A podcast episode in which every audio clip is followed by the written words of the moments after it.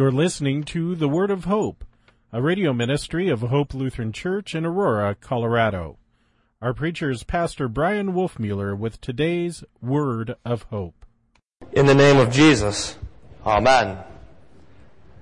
Dear Frank, Paige, Annie, Jeremy, and Allison, dear confirmands, Today is your confirmation day, and that means, most importantly, that today is the day that our dear Lord Jesus welcomes you to His supper and gives you the wonderful gift of His body and blood. That's what you've been working towards. This is what you've been studying the catechism for and the scriptures and memorizing the catechism text and putting in all the hard work.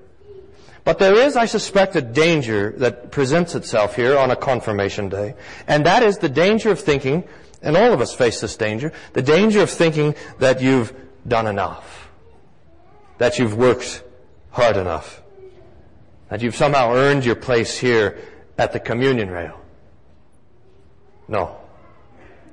This is a gift. This meal, this promise, this is a gift that's so wonderful and so holy that it is beyond your reach. In fact, it is beyond all of our reach.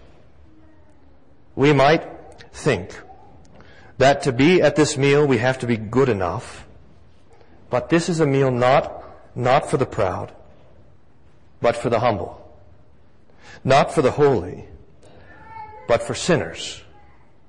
That, after all, is the thing that Jesus is giving us in the Lord's Supper with His body and His blood. It is the promise of forgiveness. And if you're not a sinner, you wouldn't need that. You wouldn't need to come. You wouldn't need to be here. But you are a sinner and I am a sinner. We are all sinners. This is a room full of sinners. And that is why we are here. We are sinners who know by the grace of God that His mercy and His love and His kindness is our only hope.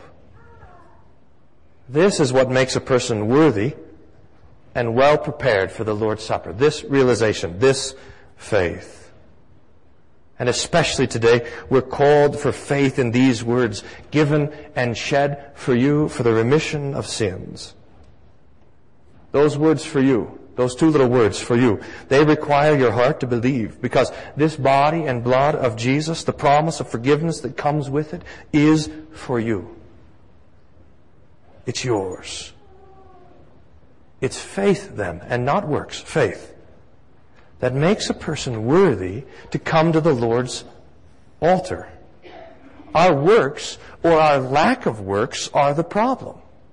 They're the reason why we need the Lord's Supper in the first place. But now you guys say to me, Pastor, if I don't need to be good enough, why did you put me through these years of classes every week? Hmm?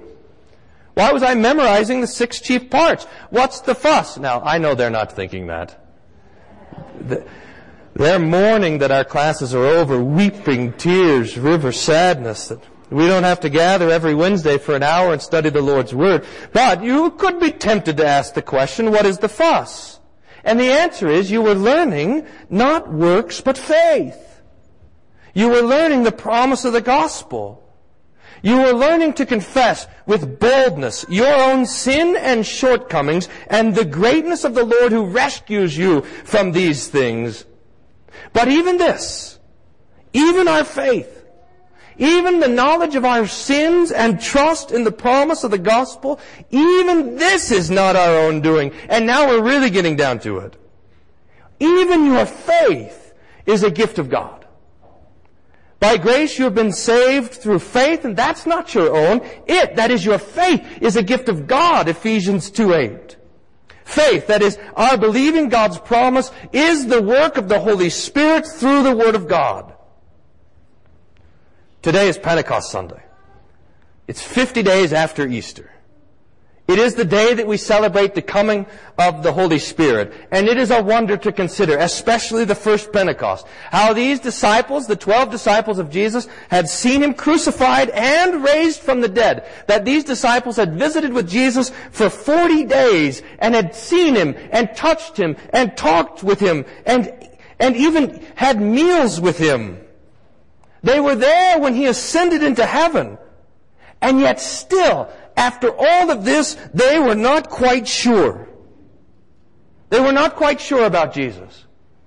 They were not quite sure about the resurrection. Remember, uh, Matthew tells us this at the very end of his gospel, right before Jesus institutes the gift of baptism. Matthew 28, verses 16 and 17 says the eleven disciples went to Galilee to the mountain where Jesus had directed them, and when they saw him, they worshipped him, but some doubted. Did you get it?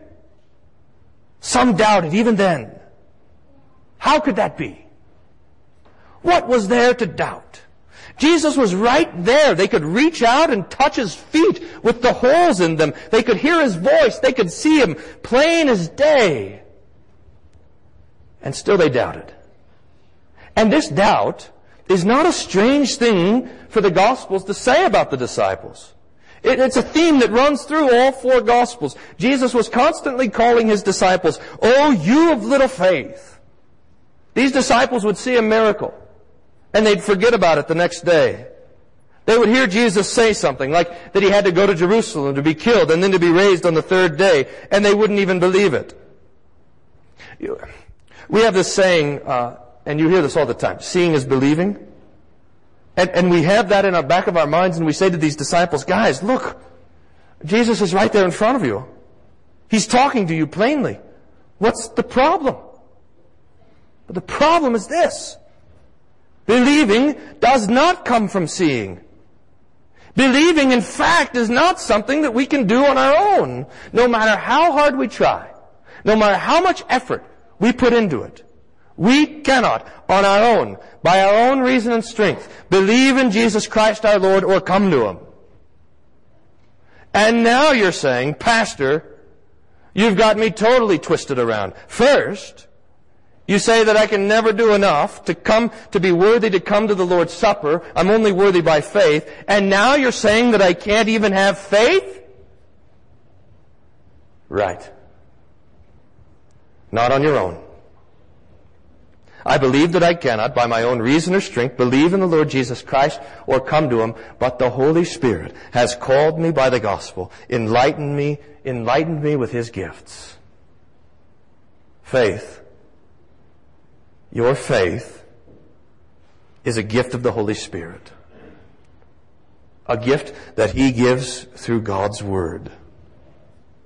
This is what the disciples are waiting for in the upper room 50 days after Easter. They're waiting for the Holy Spirit. And when the Holy Spirit comes, now all of the things that Jesus said and all of the things that Jesus did make sense. Now they believe. Now, filled with the Holy Spirit, they go out into the city, their fear cast behind, and boldly preach their Jesus. They confess His death and His resurrection and the forgiveness of sins that's found in His name.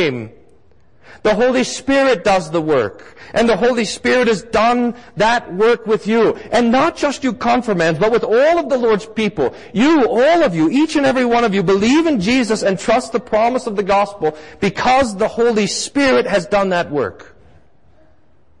Jesus says in our gospel, these things I have spoken to you while I'm still with you, but the Helper, that is the Holy Spirit, whom the Father will send in my name, He will teach you all things and bring to remembrance all the things that I've said to you. This, all of this, this church, this Bible, this altar, this body and blood of Jesus that will be on the altar, your faith, you're standing up here confessing Jesus. All of this is the work of the Holy Spirit, and this, dear friend, should give you comfort. For the one who created the world is the one who created your faith. The one who spoke and life and light came into existence is the one who gives you the speaking of his name to speak the name of Jesus and who does a thing matters. I told you guys the story about the time I fixed our van, the serpentine belt in the van. Do you remember that?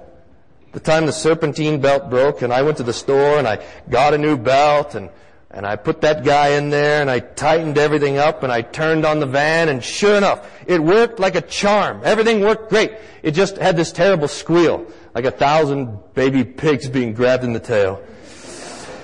And if you can believe it, Carrie wouldn't, wouldn't drive it. At least until I took it to the guy who knew what he was doing, you see? who does a thing matters. and who does your faith, who creates your faith, who gives you the gift of believing and confessing is none other than God himself, Father, Son, and Holy Spirit. It is not you. It is him. And he knows what he's doing. God will never leave you or forsake you. Jesus, who began a good work in you, will bring it to completion. Sent from Jesus, the Holy Spirit forgives you your sins. He is the one who makes you holy and makes you worthy to receive all of His gifts, even this gift, the gift of the Lord's body and blood and the promise of mercy you find there. So come. With boldness and faith, come with your sin. Come with your fear. Come with your weakness. Come and receive what the Lord Jesus wants to give you. His body, His blood, His forgiveness, His life, His salvation, His peace, His gifts. You are worthy. You are made worthy by Him. Peace I leave with you, says Jesus. My peace I give to you. Not as the world gives to you do I give to you, so let not your hearts let not your hearts be troubled, neither let them be afraid. Amen. And now may the peace of God, which passes all understanding, guard your hearts and minds through Jesus Christ our Lord. Amen.